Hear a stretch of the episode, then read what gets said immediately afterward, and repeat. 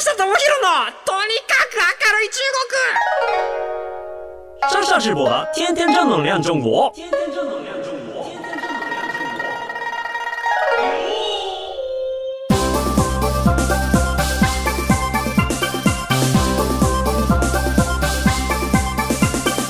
女子面女子面大家好，我是上下直播。皆さんこんにちは。中国ビリビリナンバーワン日本人インフルエンサーコンテンツプロデューサーの山下智博です。日本放送ポッドキャストステーション山下智博のとにかく明るい中国。この番組は中国で結構有名な私があなたの知らない中国の面白トピックやそんなにどやれない豆知識を紹介していき、日本と中国の架け橋ならぬローション的な役割を果たしていきます。あのー、中国語で2年ぐらい前から頻繁に出てくる言葉があって、ガンガーっていう言葉なんですよ。で、ガンガーって何かっていうと、気まずいっていう意味なんですよね。で中国ってもともとシュールな笑いとかが存在してなくて、なんかそのシュールっていう言葉に対応する中国語がしばらくなかったんですけれども、まあそれが2年とか3年ぐらい前から、そのガンガーっていう言葉が単語が出てきまして、気まずい、気まずい笑いみたいなのが生まれたんですよね。今日最近すごくガンガーな体験をしまして、あのー、昨日ですね、えっと、銀座のシャルマンさんという、まあ、サバエのメガネのメーカーなんですけれども、そこでお仕事にお伺いしたんですね。で、ライブコマースのゲストで参加してきたんですけれども、あの、皆さん、メガネかけてる方って、あの、自分のメガネがどこのブランドかって、把握してる方いますかね？あの、僕普段かけているメガネとかそうなんですけれども、まあ言ったら、言ったらもうメガネかけて26年ぐらいのプロですよ。メガネかけて26年の歴があるプロなのに、あの、自分のメガネがどこのブランドかよくわかんなかったりとか、あとは、まあ本当にこうお金かけてすごい高いの買ったやつとかっていうのは覚えてはいるんですよね。知り合いの、えっ、ー、と、まあ、アーティストがやっている、隠れ家1623っていう名前の、まあ、皆さん興味あったらぜひ調べていただきたいんですけど、すごい変なメガネしか作ってない友達がいまして、なんかその、ガルウィングメガネっていうのがあって で、あの、普通こう、メガネってこう、フレーム、足、足っていうんですか、メガネの足っていうんですかね、ここが、こう、レンズに向かってパタパタって畳まれるじゃないですか。で、その人は、あの、もう、面白いメガネが作るのが好きなので、ガルウィング、スポーツカーみたいに、メガネの足が、あの、レンズ方向に畳まれるんじゃなくて、上に向かって閉まるみたいな、あの、そんなメガネだったりとか、片目だけメガネとか、三つ目メガネとかっていう不思議なメガネを作りまくって、見てるだけで面白いんですけれども、その人に頼んで作ってもらったやつとかは、あ、この、ここのメガネだなって思うんですけれども、他のメガネってなかなかね、記憶がなくて、で、実際にそのシャルマンさん、サバイで一番有名な、えっ、ー、と、メガネのメーカーさんなんですけれども、そこに行きまして、で、えっ、ー、と、あの、まあ、メガネ談義に、まあ、花が咲くわけですよね。ど、どんなメガネ普段かけてますとか、で、このメガネ実はもうなんかもう7、8年、こういう、あの、ツインブリッジの古、古めかしいタイプのメガネは僕はこれずっとつけてるんですけれども、こんなメガネをつけてるんですよって。で、僕、このなんか、まあ、やっぱりその、昔のその昭和のあのバブル時代ないしは高度成長期時代の日本人背伸びしてちょっと欧米文化取り入れてるけどなんかダサい日本人の格好がすごく昔から好きでで僕その中国行く前公務員やってたんですけれども公務員時代も夏場は半袖スーツ省エネルックを自分で作って、えっ、ー、と、それ着ていったりとか、まあそういう名残もあって、この七三と、このツインブリッジのメガネっていうのがあって、ずっとこれを愛用してるんですよ。で、このスタイルをもう、なんだかれこれ10年ぐらい貫いていて、で、その中でこのツインブリッジのメガネがものすごく気に入っていて、で、これって別になんかあれなんですよ、その高いものではないんですよね。変な話、なんかそこのメガネの、えっ、ー、と、量販店とかに行くと、まあ大体そこで売っているようなもので、えー、値段段も、まあ、2万円とか3万円とか、レンズ込みでそのぐらいだったりとかするんで、そこまで高くないんで、とりあえずこの形であればいいと思って、あのずっと使ってたんですよ。で、シャルマンさんのとこに行って、いや、あの、山さんメガネそれ特徴的ですよね。なんか今、そういうのがつけてる人、なんか最近そういうの流行ってる、着てるみたいですけど、そんなつけてる人あんまりいないですよね、みたいな話して、いやー、これね、すごいね、まあ、あの、まあ、言ったらあれなんですけど、その辺でね、ちょっと適当に買った安いメガネなんですよ、つって。で、こう、ちょっとその、やっぱ日本人的にやっぱちょっとメガネ、その自分のメガネ大したことないですよ、大したことないですよって話をしてて、で、ちょっとじゃあ、あの、せっかくメガネ来ていただいたんで、あの、クリーニングしましょうかって、あ、わかりました。ました。ちょ、すいません、ちょっとこんなメガネでって言って、あの、もう結構使い古して、ちょっとボロボロなんですよって振って渡したら、そのシャルマンの人が僕のメガネ、あ、どれどれって言って見た瞬間に、あ、これ、シャルマンのメガネですねって言ったんですよ。で、自分、自分もそのシャルマンの高級メガネだと思ってなくて、要はこれ中国、メイドインチャイナのシャルマンのメガネで、廉価品、安いやつだったんですけれども、その、散々こう自分のメガネ大したことない、大したことないって言って、最終的に店員さんが見たら、あ、うちのメガネですねって言って、超気まずいことが ありましたっていう、あの、そんな最近のお話です。あの、やっぱりね、だからこそ、あの、お仕事いただけたんだと思うんですけれども、そこで、えっと、先日はですね、あの、新しいシャルマンのメガネを新調しまして、はい、あの、ラインアートっていう、こうね、あの、メガネのこう、フレームをこう、グイってこう、左右に足を持って広げても壊れないっていう、すごくこう、弾力性の高い、あの、非常に素晴らしいメガネをまた新調させていただいたというお話でございます。まあ、そんなこんなで、その先ほどお話しました、僕すごい昭和のなんか古めかしい感じとか、すごく好きなんですけども、そんな昭和好きな僕の心を打ち震わすゲームっていうのが、えっ、ー、と、出てきたんですね。で、今日はその話をしたいと思うんですけれども、このゲーム何がすごいかっていうと、まあ、本当に今日のテーマにつながるんですね。今日のテーマはこちらです。中国のゲーム会社が作ったやばいゲーム。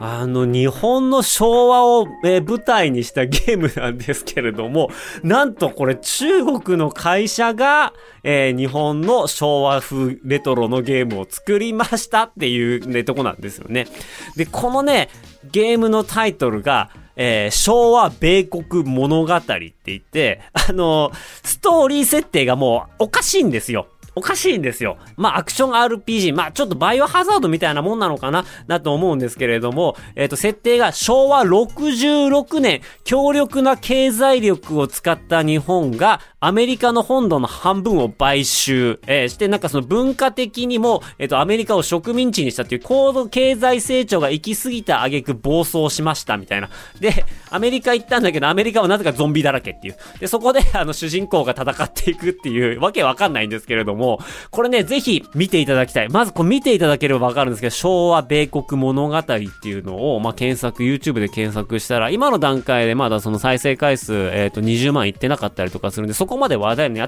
ってなかったりするんですけれども、これ確実にこれから話題になっていくんで、ぜひ押さえていただきたいなと思っています。で、何がこれすごいかと言いますとですね、あの、まあ、その昭和66年っていう設定もさることながら、中国のゲームなのにテーマソングが大事マンブラザーズのそれが大事っていう。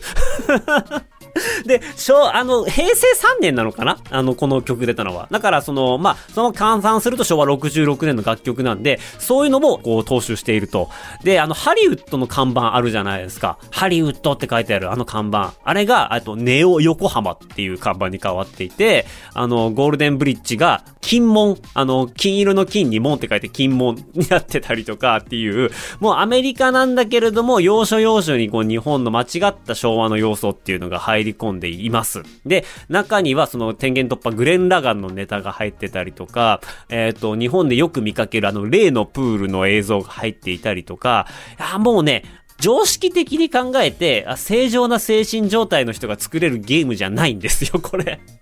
ゆえに今そのツイッターとかでも、あの、いや、こんな中国人がいるのか、こんな中国ゲームがいるのか、まあむしろこれはなんかあの、驚きとか嫉妬とか通り越して絶対やってしまうみたいなコメントとかが出ています。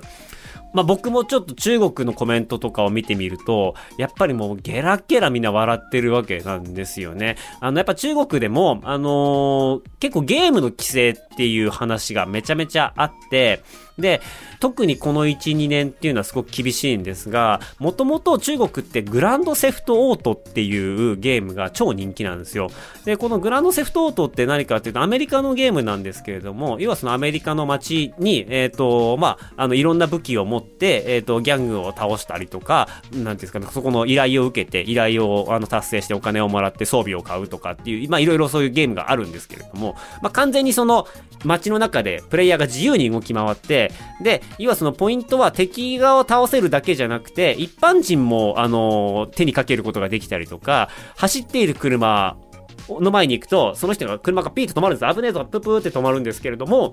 で、その車の運転席に入っていけば、運転手をこう引っ張り出して、その車を強奪できるとかっていう、まあ結構無法地帯のゲームだったんですね。で、まあそれでこうゲーム実況とかやってる人たちが増えたんですけれども、まあ中国結構規制が厳しくて、えっ、とそういって暴力とか、エログロだったりとか、まあ、犯罪促進というか、犯罪をこう、あの、煽るような表現とかっていうの含めて、全部 NG になったっていうのが2010年代の後半の出来事なんですよね。なので、グランドセフトオートっていうのがめちゃめちゃ人気だったにもかかわらず、今中国では、あの、正式には購入ができないっていう中だったんですね。で、ただまあ、竜が如くっていうのはできる。で、竜が如くっていうのは、まあ、そういったこう、あの、一般人に手を挙げたりとかっていうことができないようになってはいるので、あの、そういう意味ではこうギリギリセーフっていうところだったんですよ。なので、まあこの辺いつこうアウトになるかわからないっていうようなゲームを中国の会社が作るっていうこと自体非常にリスキーなんですが、この会社は、えっ、ー、と中国の会社であるにもかかわらず、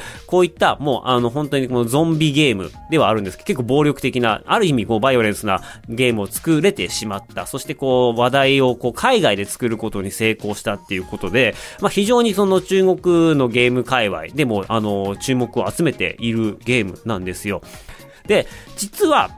このゲームができた背景っていうのをちょっと私も調べました。すると、ああ、なるほどなと。こういうロジックで、こういうロジックだからこそこんな振り切れたゲームができたんだなっていうことがちょっと分かったので、今日はそれについてお話をしていきたいなと思います。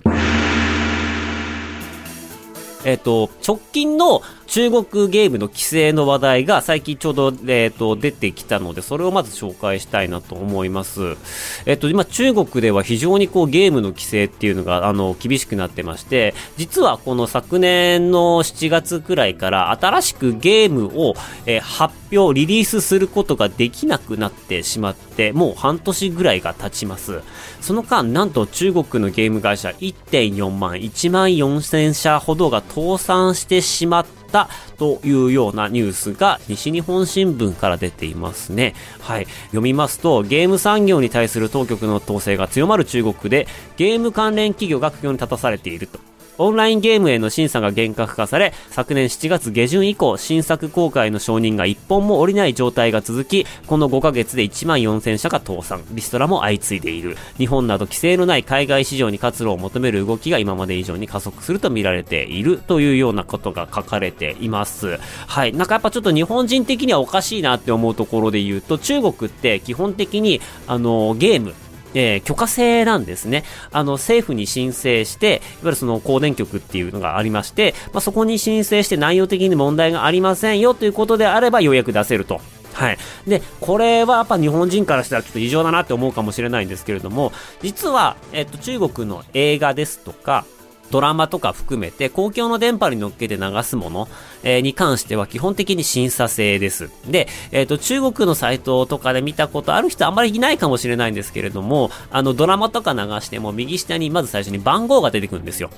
7桁、8桁ぐらいの番号が出てきて、要はこれは、あの、ちゃんと許可もらってますよと、表示義務付けられているものなんですね。で、ただ、その、インターネットで個人でアップロードするレベルでは、あと、サイト、インターネットのサイト、動画サイトが、えっ、ー、と、自主的な検査をするっていうところが、あの、基準で、えー、いちいち、その、自分で作った動画を政府に申請する必要はないんですよ。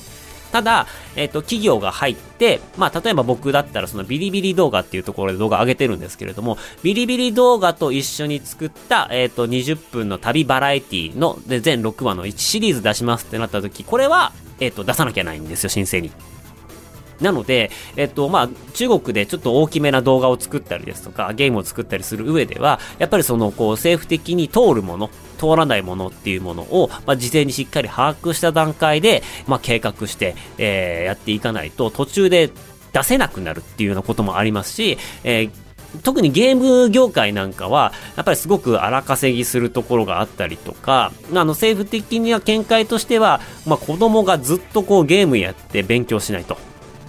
ある種のもう中毒症状になってしまっているっていうのが、まあ、社会問題としてあるんですよね。本当に、あの、ネカフェだったりとか自分の携帯ゲームで1日何時間も、あの、ゲームに没頭しちゃって、えっ、ー、と、まあ、生活ままならないっていう、あの、その貧困の渦にはまっていくっていうような人たちが本当に多くて、まあ、そういうのを規制するっていうのもあって、まあ、未成年のゲーム時間を1時間に限定するだったりとか、あとは、えっ、ー、と、まあ、ゲームの会社に対して、えっ、ー、と、未成年モードみたいなのをつけるようにしたりとかっていうような対策が取られていて、で、これが最近ゲームだけじゃなくて、いわゆるその TikTok、え動員っていう縦型動画のアプリにもそういったものが適用されたりですとか、スマホ中毒をこう、どんどんどんどんこう、や、あの、控えていきましょうっていう流れがあるんですよ。で、その中で、このヤクザが出てくる日本の、しかもあのアメリカを舞台にした意味わかんないゲームが、まあ一応トレーラーが出てきただけなんですけれども、えっと、これがこう発行されたっていうところで、いやもうこれなんでと。みんなもうバッチバチに潰れていく中で、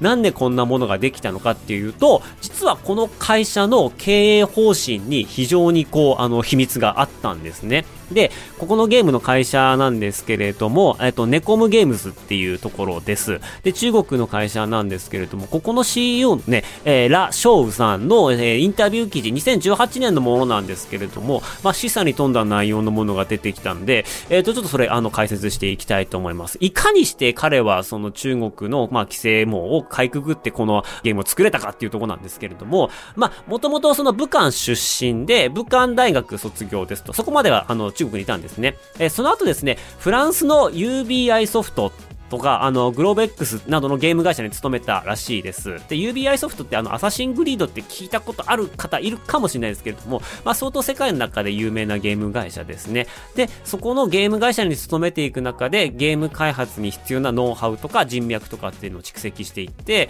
まあ、その中で、あの、スターウォーズのゲームだったりとか、まあ、そういったもののゲームの制作にも関わったことがあるそうです。で、えっと、まあ、そこから最終的に離職して独立して自分の会社作っていくんですけれども、まあ、離職前の時点でもゲームプロデューサーとして、まあ、めきめきと頭角を表していて、まあ、年収数千万円あったと。えっ、ー、と、それらを捨てて2010年に帰国して起業の準備を始めましたと。で、まあ最初は7人だったんですけれども、えっ、ー、と、会社の経営がうまくいってヒット作に恵まれて2018年では40人を超える会社の CEO となりましたと。はい。で、この会社が注目されたきっかけっていうのが、ダイイングリボーンっていう、これ実はあの、プレステとか、で、結構有名なゲーム、僕ちょっと知らなかったんですけれども、まあ、あの、もともとスマホゲーム作った後にプレステにこう、えっ、ー、と、移行していったんですけれども、まあ、こういったゲームが世界中でものすごく流行ったと。えっ、ー、と、ゲーム評論家とかにものすごく、えー、称賛されて、あのまあ、コアなファンができていきましたと、えいうところがありました。で、このゲームがヒットした後、給料としてはもう月給5万円、あの、3000元っていうのだいたい5万円ぐらいの、えっ、と、求人だったにもかかわらず、ず、大手ゲーム会社からお、あのー、求人が殺到したらしいです。そのくらい、オリジナルに富んで、面白くて中国の中では最先端のゲームを作ったということでこの CEO が注目されたんですね。で、ただ、えっ、ー、と、そこの時代って2013年にこのゲームができたんですけれども、2013年ってまだまだスマホゲームっていうのが盛り上がってない時期なんですよね。なので、基本的には据え置き型ゲーム。えっ、ー、と、日本で言うとスイッチとか、プレステとかっていう本体が必要なゲームの、あのまあ、会社として成長していくんですけれども、えっ、ー、と、それのきっかけを作ったのが、あの、ソニーさんなんですね。で、日本のソニーさんがこのゲームを見て、わ、このゲーム優秀だからプレステでやりませんか？ということでオファーを出したことで、えっ、と、ソニーさんのプラットフォームで展開したら、またそこでヒットが生まれたと。同じゲームの、まあ、その焼き直しというか、えっ、ー、と、まあ、リメイク版を作ったら、まあ、ソニーのプラットフォームで、プレイステーションのプラットフォームで爆発的な人気が、えー、出て、そこからこう、まあ、どんどんそのソニーさんと一緒にやっていくようになっていったんですね。なので、えっ、ー、と、2回目のそのリメイク版出たのが2017年だって言われているんですけれども、この時点では、実際スマホゲーム、ソシャゲっていうものがもう没効していて、まあ、稼ごうと思ったら、全然こういったゲーム会社の、えー、とソフトはもう全然そこ出せるんですけれども、あえて、あえてこの据え置きゲームにこだわったんですね、このチームは。で、数字を見ていくと、2017年、そのゲームができた段階で言うと、あの、据え置きゲーム機の、えー、ゲーム市場っていうのが、まあ、全体のゲーム市場の、まあ、中国のゲーム市場の0.7%しかないんですよ。本当にビビたるもの、ほぼほぼソシャゲでみんな潤ってゲーム会社大きくなっていく中で、あえて真逆の選択をしたっていうところに、まあ、彼のリスク管理の、えっ、ー、と、概念があったんですね。で、要はその、コンシューマーゲームっていうのは、えっ、ー、と、コンシューマー業界の可能性をもう早くから感じていたみたいで、まあ、海外向けに商品開発することで、まあ、の、国内の競争に巻き込まれず、えー、プラス自分たちが作りたいもの、自分たちの世界観を作れるというところに重きを置いた、いわゆるその、多分クリエイティブに特化したチームだったんだろうなと思われます。はい。で、えー、っと、まあ、中国では結構いろんな規制だったりとか、あれがこれができないっていうところもあったりするので、そういうのも含めて海外にもう初期から目をやった。まあ、たまたまこうソニーさんと出会ったっていうことが大きかったりするんですけれども、えっ、ー、と、まあ、今は、あの、2018年の段階で、そのダイイングルーリボーンっていう売り上げは、プレステのプラットフォームだけで15万本が売れていると。その、まあ、ソフト内課金っていうかもう本当に売り切りだったりするので、15万本、えっ、ー、と、ゲームが売れるっていうのは相当な数で、中国も、あの、結構、まあ、プラットフォームとの取り分だったりとか、まあ、そういうのもあったりするので、そういうのよりも、えー、ソニーさんとやった方が経営が安定すると。で、しかも長く愛される。据え置きゲームって数が少ない分、ヒット作が出れば、あの、3年かかるけど、リリースした後3年それで飯食えるみたいに言われてるみたいで、1個ヒット作が生まれると長くそこで食えていけるっていうことが、あの、えー、メリットとしてあるので、なんかそういう意味で中国での売り上げっていうのが、そこの会社も大体5%ぐらいだったらしいです。95%がそもそも海外で売れている。あえてこう海外に向けた思い切った、えー、ゲームのデザインだったりとかストーリー構成ができていくというようなことが、えー、裏付けとしてあると。で、えっ、ー、と、まあ、本人のインタビューの中で、まあ、ネットゲームの成功の裏にはコントロールできない要素が多すぎる。えー、コンシューマーゲームはえー、ゲームが面白ければ生き残れるっていうようなコメントもあったりしまして、なるほどともうなんか、だから中身に相当こだわり持って作っているなっていうところなんですよ。なので、僕このゲームを一番最初に見た時に、ああ、これは一発屋だなと。あの、この動画を見る限りめちゃめちゃ面白いだろうけれども、操作性とか、あの、ゲームの世界観とか、もう崩壊しまくってんだろうなと思ってたんですが、これね、あの、インタビューとかこう調べれば調べるほど、この人たち、本気だと。で、かつ、えっと、このゲームがおそらく中国で、えー、発行禁止になる可能性は、あの、ゼロではないとは思うんですけれども、たとえそこが NG であっても、これはプレステのメーカー、あの、ソニーの、えっ、ー、と、プレイステーションだったり、スチームっていう海外のプラットフォームで、これ絶対出てくるんじゃないかなっていうことで、実現度、プラス期待値っていうのが、今、ものすごく僕の中で上がってます。あの、普段ね、僕もあんまりゲームする方じゃないんですよ。ゲームする方じゃないので、これに関しては誰かゲーム実況とか見たいなとか思ってはいるんですが、なんかそんな感じで、今のこの向かい風の中でも、こうやって生き延びる術、サバイブする術を見つけて、ここで頭角を表すっていうのは、いやーなんかやっぱりたくましいなと本当に思った次第です。うん。なんか、やっぱその、ね、我々からすると、えっ、ー、と、やっぱこうゲームなんやらっていうの一個一個許可取らなきゃねえなとか、申請して、あの、政府がこうね、機関から NG 食らったら直したりとかっていうのはありえないなとは思ういうところはあるとは思うんですけれども、まあ本当中国に生まれた人たちからしてみれば、まあ中国に住んでる私もそうなんですけれども、まあそれがルールなので、まあ変えられないから、その中でどういう風にリスク管理して自分のコンテンツ作っていくか、クリエイティブと折り合いつけていくかっていうのは多分永遠のテーマなんですよね。で、なので、その中でほとんどの会社が、あの、まあ、刹那的なもので、いつルールが変わるかわかんないから、であれば割とインスタントでもいいから、えっ、ー、と、ヒットするゲームを作って、バッと稼いで、えっ、ー、と、稼ぎ切って、逃げ切ってしまえっていうような考え方をする人がすごく多い中で、こうやってこう、規制と、あのー、もうクリエイティブに向き合って作って、えー、やっている人たちを見ると非常に、あの、励まされますし、なんか応援したくなるなと思いますし、まあ何にせよ、こう、中国のゲームなんですけど、全編日本語なんですよ。で、全編日本語なので日本人も楽しめるっていうところで、多分ね、日本人が多分作れない世界観だと思いますし、なんかその外国人が日本ってこんな感じでしょって思って作っているところもあるから、そういうところに突っ込みをしながら楽しめるっていう意味でも、あ、非常に期待ができるなっていう作品です。はい。冒頭お話ししたようにですね、中国では結構今、あのー、まあ、潰れていくゲーム会社っていうのも増えていますし、私の知り合いとかでも中国のゲームで、まあ、日本人の声優さんを使ってゲーム作るっていう会社も結構あるんですよね。なので、まあ、そういうの兼ね合いもあって、もともとその中国からこう委託仕事、声優さんの声のお仕事をいただいて、そこ仲介でやっていた会社さんとかも今厳しくなってるんですよ。で、あのコロナとかっていうのは実はあんまり関係なかったんですけれども、昨年の7月から新しいゲームがリリースできなくなってしまって、リリースできないから開発できないっていうような問題があって、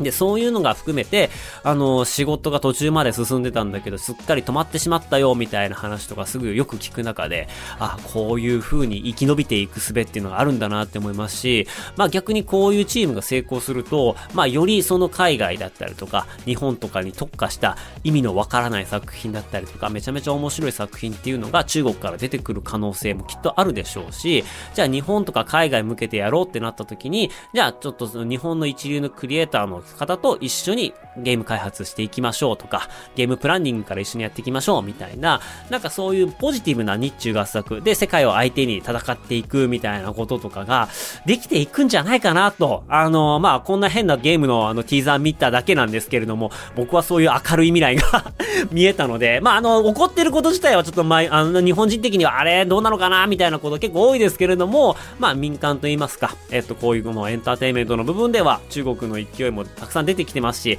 なんか日本人がやっぱツイッターとか見ても反応すごくいいんですよね。あの、こうやって日本人が認めるゲームみたいなのが出てきたっていうところで言うと、僕はすごく、あの、ある意味はおもし、ある意味で面白いかなと思ったりしています。はい。なので、ぜひ皆さん、あの、昭和米国物語っていうやつね。あとね、あの、シャルマンですね。僕のメガネのシャルマン。はい。あの、二つ合わせて検索していただければと思います。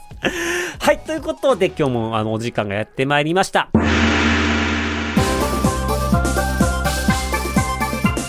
この番組ではあなたからのメッセージもお待ちしております。番組への感想、中国に関する取り上げてほしいテーマなど、メールアドレスは、えー、明るい at allnightnippon.com、akarui 明るい at allnightnippon.com までよろしくお願いいたします。ここまでの相手は山下智博でした。あ、謝謝大家、あ、下次再见。バイバイ。